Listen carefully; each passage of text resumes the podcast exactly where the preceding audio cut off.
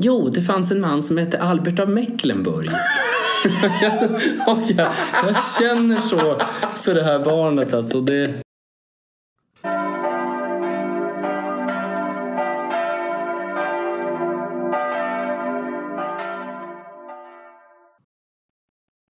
Klockorna har ringt oss samman till det 18:e avsnittet av säsong 2 av Lillhälsmål. Jag som pratar heter Linus Forsberg, kunde inte se mitt namn längre, bra start. Och bredvid mig sitter... Jim Lagerlöf. Tack för artikulationen. Ja, så visst. Du vägde upp mina tillkortakommanden. Övat innan här. Mm. Du har övat i många år, ja, visst. Att säga ditt namn. Har du en namnteckning, Linus? Ja, men det har jag. Ja, som du har också övat på, eller som bara blivit?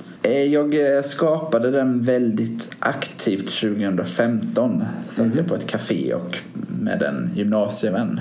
Okej, och jag tänkte efter hur du ville ha det. Ja, och så kom jag fram till att jag måste ha en signatur nu. Mm. För att det var, jag satt i en del styrelser och kände att jag skrev under väldigt mycket papper. Och jag kände att jag kan inte bara ha mitt namn rätt och slätt, för att det blir jättelätt att börja förfalska det.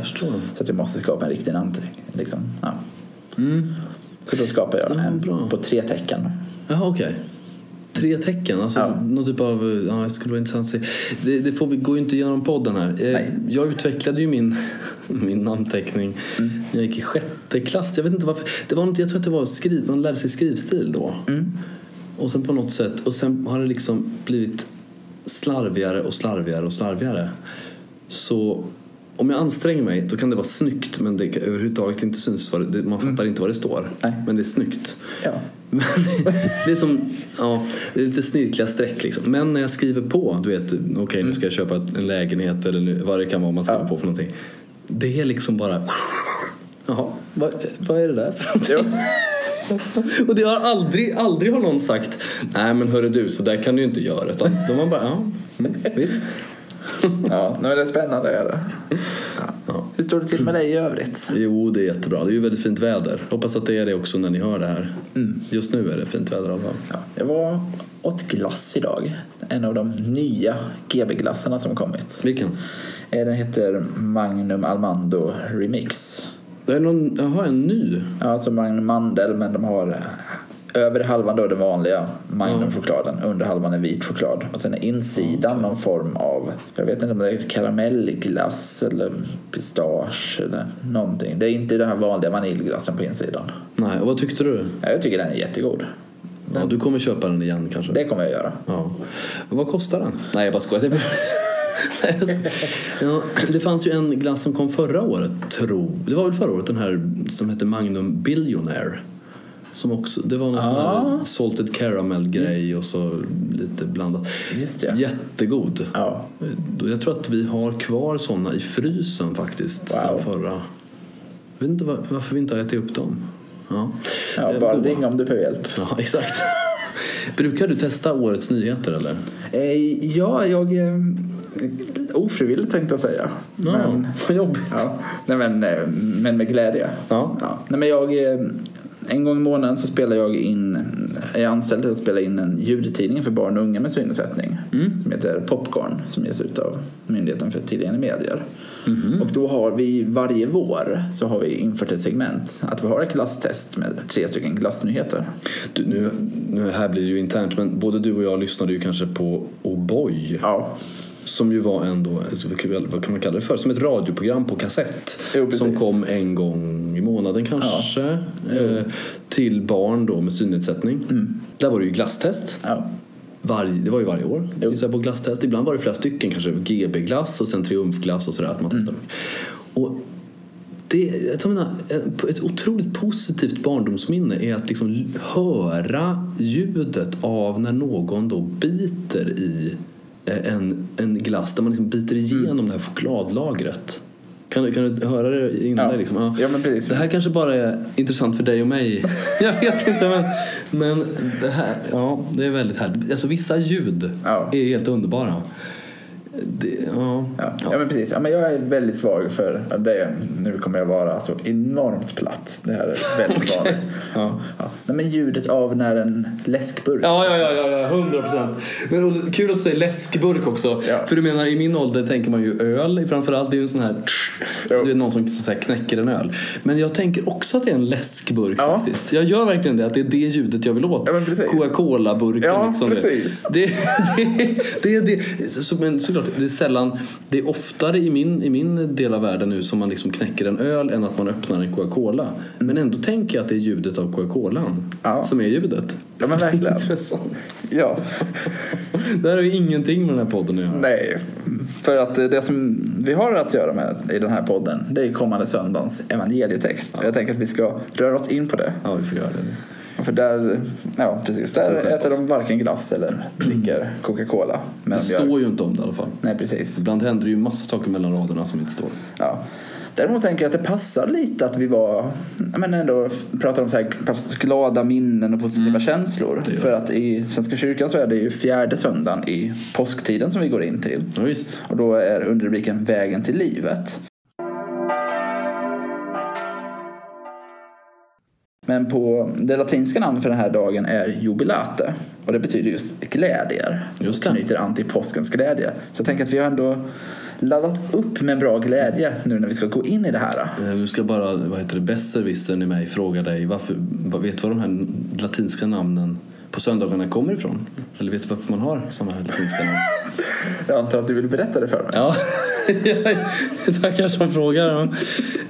Det finns ju något som heter ingångsantifon. Och nu, innan jag berättar vidare så kommer en parentes här. Var det första ordet du lärde dig som barn? Ja, verkligen. En gammal kompis till mig som var präst i Arvika var i en skola en gång. Och ibland gör man ju som präst skolbesök då. Och så ville han fråga barnen, för han ville berätta liksom Sveriges kristnande. Och då så sa han så här: vet ni barn varför vi har 3 kronor i vårt riksvapen? För då tänkte han berätta om de 3 kungarna och allt det här. 3 vismännen. Och då hade han lite otur, för då sitter det ett litet barn, vi pratar 9-åring, och räcker upp handen och så säger han: jo, det fanns en man som hette Albert av Mecklenburg. Jag känner så för det här barnet alltså. Jag hoppas att mina barn blir så. Samma här. Men hur som haver, ingångsantifon då, eller refräng kanske man skulle säga idag. Alltså varje söndag hade som en egen musiksnutt under medeltiden. Och det är därifrån de här latinska söndagsnamnen kommer. Då är det liksom första ordet i den här sångsnutten. Och i katolska kyrkan har vi fortfarande de här ingångsantifonerna kvar. Även om de används inte så ofta. De används kanske liksom i Peterskyrkan eller i liksom vissa gudstjänster som är väldigt högtidliga. Då är det en kör som sjunger de här refrängerna då, med de latinska orden. Och då gissar jag på att den här jubilate, då är det någonting ur Saltaren, brukar det ju vara. Ett saltar liksom text som man har tonsatt. Och sen i Svenska kyrkan har man behållit då ofta de här namnen. Samma med, ja, det finns flera exempel på det man har gjort så här. Nej, men precis. Det om detta. Ja. Vi tackar magistern. Tack. Ja, kostar inget extra. Nej. Och då undrar du kanske vilken text vi kommer läsa på söndag. Tackar för frågan. Ja. Och jag vet faktiskt inte detta. Nej. Eller i och för sig, jag frågade ju dig innan. Det är så starkt material. Ja. Vi kommer läsa från Johannes evangeliet 14, verserna 1-14. Tack. Och det här är ju då början på Jesus avskedstal. Och det är här han berättar om vägen till Fadern. Och det är bland annat här som Jesus säger de här bevingade orden. Jag är vägen, sanningen och livet. Och vi får också höra: jag är i Fadern och Fadern i mig. Ja. Och den här paragrafen avslutas med orden: om ni ber om något i mitt namn ska jag göra det. Härligt. Jag tänker börja med en fråga till dig, Jim. Får man be om vad som helst i Jesu namn? Det är en jättebra fråga. Man får ju såklart be om, alltså får. Vissa saker är meningslöst att be om i Jesu namn. För jag tror att man ska förstå det på liksom, när man ber i Jesu namn, då ska man tänka, vad hade Jesus bett om? Ja. Det är det handlar om. För jag tror att första Johannes brevet förklarar detta och skriver, ni ska be efter Jesus sinnelag. Alltså, vad hade Jesus bett om? Ibland säger man så här, what would Jesus do? Det är en jättebra grej, vad skulle Jesus ha gjort? Men vad skulle Jesus ha bett om? Ännu bättre. Ja, men precis. Ja, jag skulle säga det också. Då tycker vi lika där. Ja, men jag skulle också vilja formulera det. Jag tror att jag också sagt det någon gång på poddens linda när vi pratade. När vi var unga. Ja, precis. Så gick det till när farfar var ung. Nej, men det är just att jag tror att om bönen inte når fram, för det tror jag att den gör. Men jag tror... Gud hör all bönen. Ja, precis. Gud hör all bönen. Ja, men jag tror att bönen bär mer om den verkligen bes med hjärtat och inte med hjärnan. Intressant. Och att det då handlar om vad är verkligen... Ja, men när lägger vi fram oss själva? När ber vi kring det som verkligen på riktigt spelar roll? Att jag tror inte till exempel att vi kommer få bönesvar om vi varje gång vi köper en tristlott ber om att nu vill jag vinna 25 000 i månaden, 25 år. Det skulle jag säga som en bön med hjärnan. Det vill säga att man tänker att det här vore trevligt. Men om vi verkligen ber från vårt innersta med, ja, för att använda en formulering som jag nyss fått pränta in i en av mina kurser, be med hela ditt hjärta, hela din själ, hela din kraft. Där tror jag att det är den bönen Jesus framförallt kommenterar här. Intressant, nu sa du så många intressanta saker, men låt mig nej, men för det första, jag tycker att Thomas av Aquino sa en väldigt klok sak när han sa så här: i bönen försöker vi inte förändra Gud, utan i bönen försöker vi låta Gud förändra oss. Ja. Det är en viktig sak i bön. Sen fick jag bara för någon dag sedan här en intressant tanke. För jag vet inte, det har nog många människor varit med om, att man hoppas att det ska gå dåligt för någon annan. Det är inte någon rolig tanke, men jag tror att många har tänkt den tanken någon gång. Hoppas att den eller den misslyckas. Ibland kan det ju vara bra. Man kan ju till exempel säga så här: hoppas att Vladimir Putin misslyckas med sitt krig i Ukraina. Då är det ju bra, tycker jag. För jag är inte relativist, utan jag tror att det finns liksom objektiva saker som kan vara bra och dåliga och sådär. Men det har man har önskat dåliga saker för människor ibland. Det har i alla fall barn, och kanske har man gjort det även som vuxen. Så har det blivit så. Tänk dig, du har önskat någonting dåligt för någon och sen har det hänt. Nästan som att du har bett, låt det hända någon annan någonting dåligt, och sen har det blivit så. Då kan vi bli lite förvirrade. Och jag tror absolut inte att Gud gör andra människor illa om vi ber honom om det. För din fråga var ju, kan man be om vad som helst? Ja. Och någon skulle ju absolut kunna be, hoppas att Jim ramlar och bryter benet på vägen hem. Jag vet inte vilket skäl, men det kan ju finnas någon som skulle vilja be så. Ingen som jag känner, men ja. Och då, tänk om det händer. Och då personen tänker då, aha, titta där, Gud ordnade detta. Men då har jag tänkt, när det händer, dels kan det ju bara vara slumpen. Någon gång så sa du, jag tror inte på slumpen. Jag tror sällan på slumpen också. Men det är klart att det kan hända saker utan att Gud lägger sig i det. Det tror jag. Men det kan ju också, för det finns ju en andra än Gud som försöker lägga sig i människans liv. Och det kan ju verkligen vara så att någon annan vill att jag ska misslyckas och skada mig, eller att någon annan vill att människor ska tänka att bön kan fungera så. Jag kan be om vad jag vill och så får jag det. Jag kan till och med be om att få skada andra människor. Det är ju hemskt, men det kan absolut finnas andemakter, eller vad vi kallar det för, som skulle önska att människan tänkte mer så. Och det där kom jag att tänka på det för några dagar sedan. Ja, det kanske är en lång parentes här, men jag tror att vi ska tänka efter vad vi ber om. Så att vi inte liksom drar igång negativa processer heller. Såklart vill inte Gud att det ska hända oss dåliga saker, men det finns kanske andra som vill det.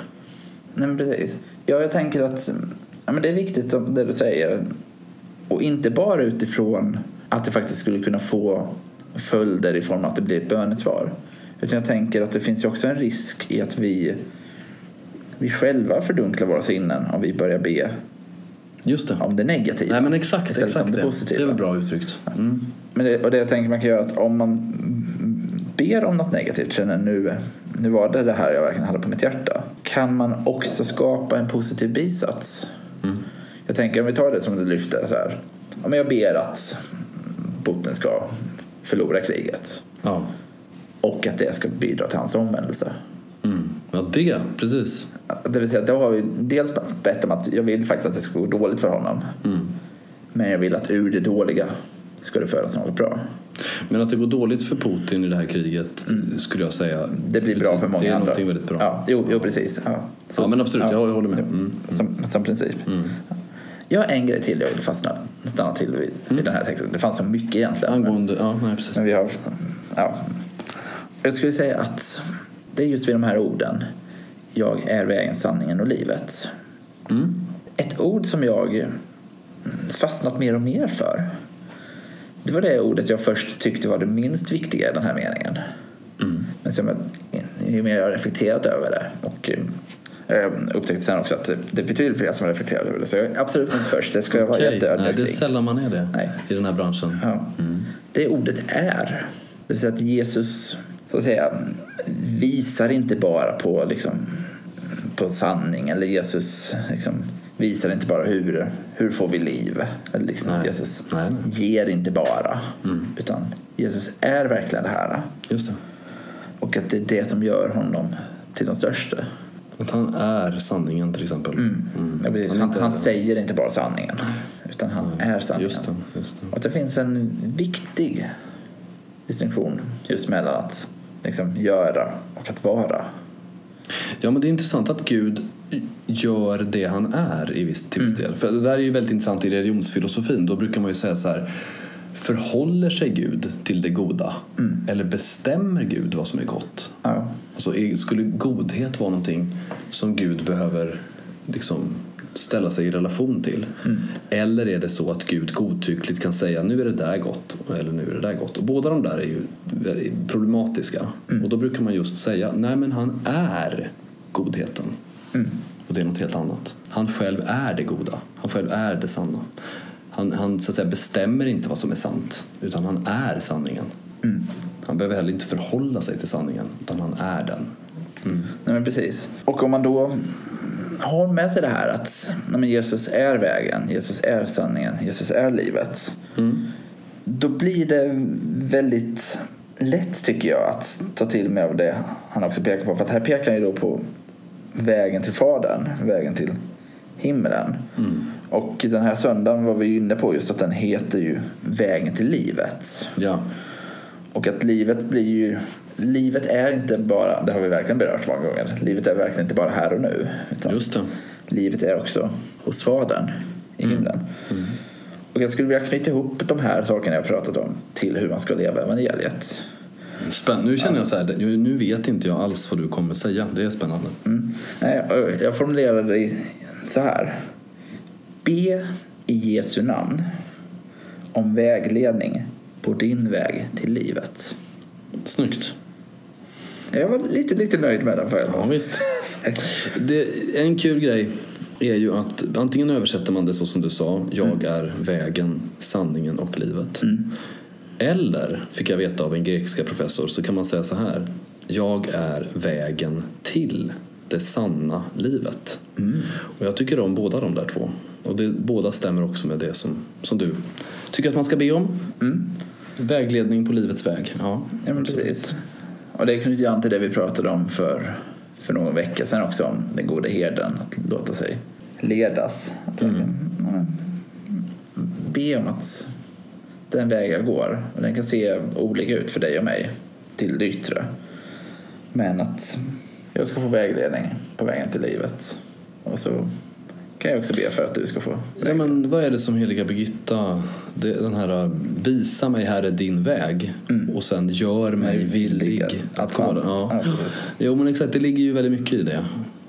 Så det tycker jag är en av många bra böner man kan be i Jesu namn. den kommande veckan. Och med det går vi över till romersk-katolska kyrkan. Mm. Och då hoppar vi tillbaka lite grann i Johannes evangeliet till kapitel 10. För visst läste du ur kapitel 13 nu, va? Nej, 14. 14 det till och med. Mm. Till och med det.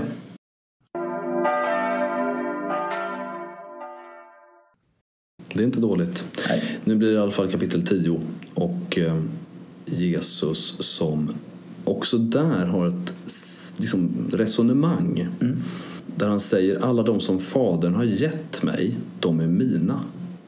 Och han ska liksom på något sätt bevara dem och inte låta dem gå under. Och det är väldigt skönt, kan man väl säga från början av allting, att ha det som sin bottenplatta. Att om det är så att jag tillhör Jesus, då ska han göra en hel del för att jag ska fortsätta göra det. Mm. Det är faktiskt väldigt skönt att tänka på det.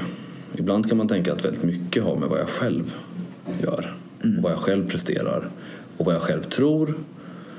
Och vad jag, ja, allt det här, va. Men här är det då Jesus som ska slåss för mig. För att behålla mig hos sig. Och så är det det här med att Jesus... Han säger också i samma veva någonting om att hans ord har betydelse för de som är hos honom. Att det är genom ordet som vi ska helgas, till exempel. Och Guds ord just, det är ju något intressant med det. Man tänker ju, ja, i den här podden brukar vi ju mena Bibeln när vi säger Guds ord. Men det är ju Jesus själv som är ordet som har blivit människa och så. Och sen tänker jag så här, jag vet inte om du har samma erfarenhet som jag, men jag tycker ibland att när människor läser Bibeln eller pratar om Bibeln, så har de alltid massor av andra saker att citera än saker som Jesus har sagt. Och det är såklart inte något fel med det. Men jag tycker det är någonting jag verkligen har reflekterat över, i alla fall personligen, att man citerar sällan Jesus när man citerar Bibeln. Och för mig, du vet, gissa vad den första boken i Bibeln som jag läste, vad det var.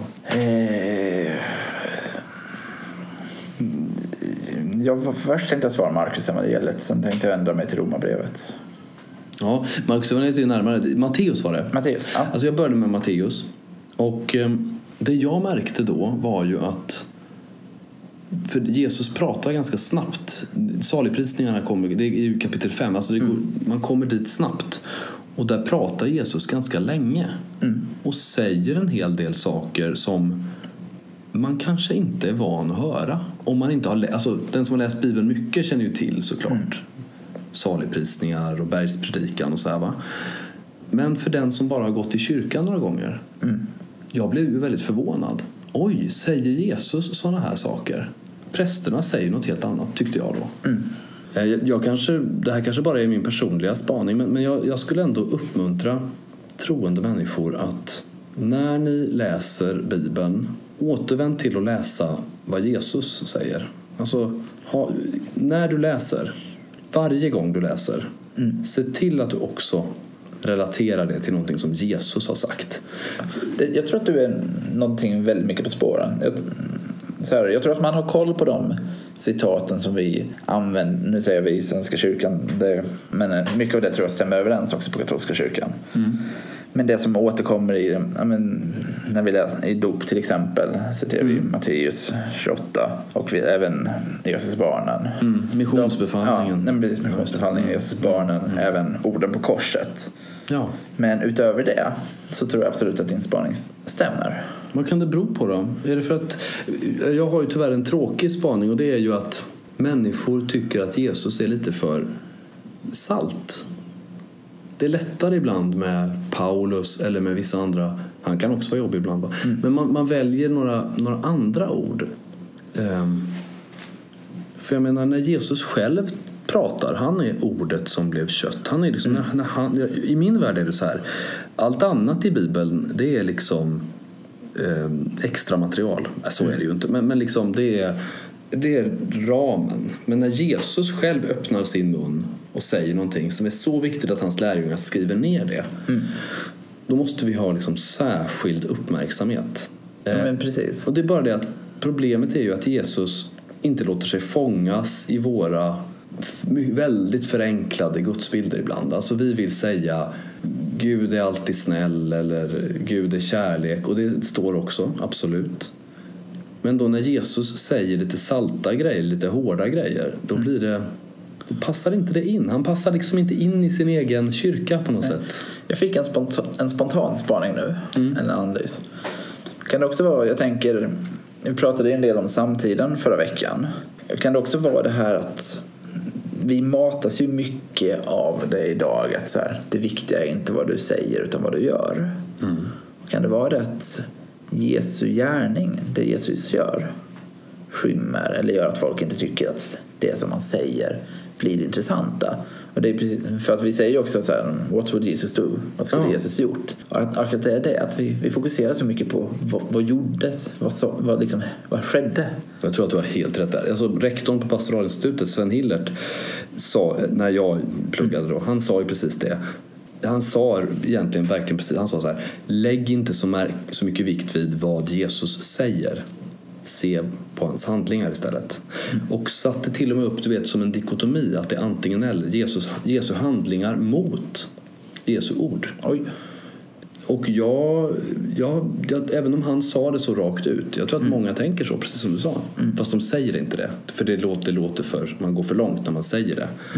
Men jag tror att många kanske tänker så, att när Jesus då uttrycker sig hårt eller att han kräver någonting av oss, då känns det som att nej, Jesus, du är inte sån på något sätt, va? Jo, det är jag visst, säger han. Lyssna på vad jag säger också. För han säger ju väldigt mycket kring den som bevarar mitt ord, och mitt ord är någonting viktigt. Hans undervisning något centralt som han liksom pratar om. Han kommenterar sin egen undervisning. Han kommenterar aldrig sina handlingar på det sättet. Men han kommenterar sin undervisning på det sättet att han menar att man måste bevara hans ord. Så sättet att leva det här man gäller på är att lyssna mer på vad Jesus säger. Ja, det finns ju engelska biblar där Jesus, alltså, citaten av Jesus är rödmarkerade.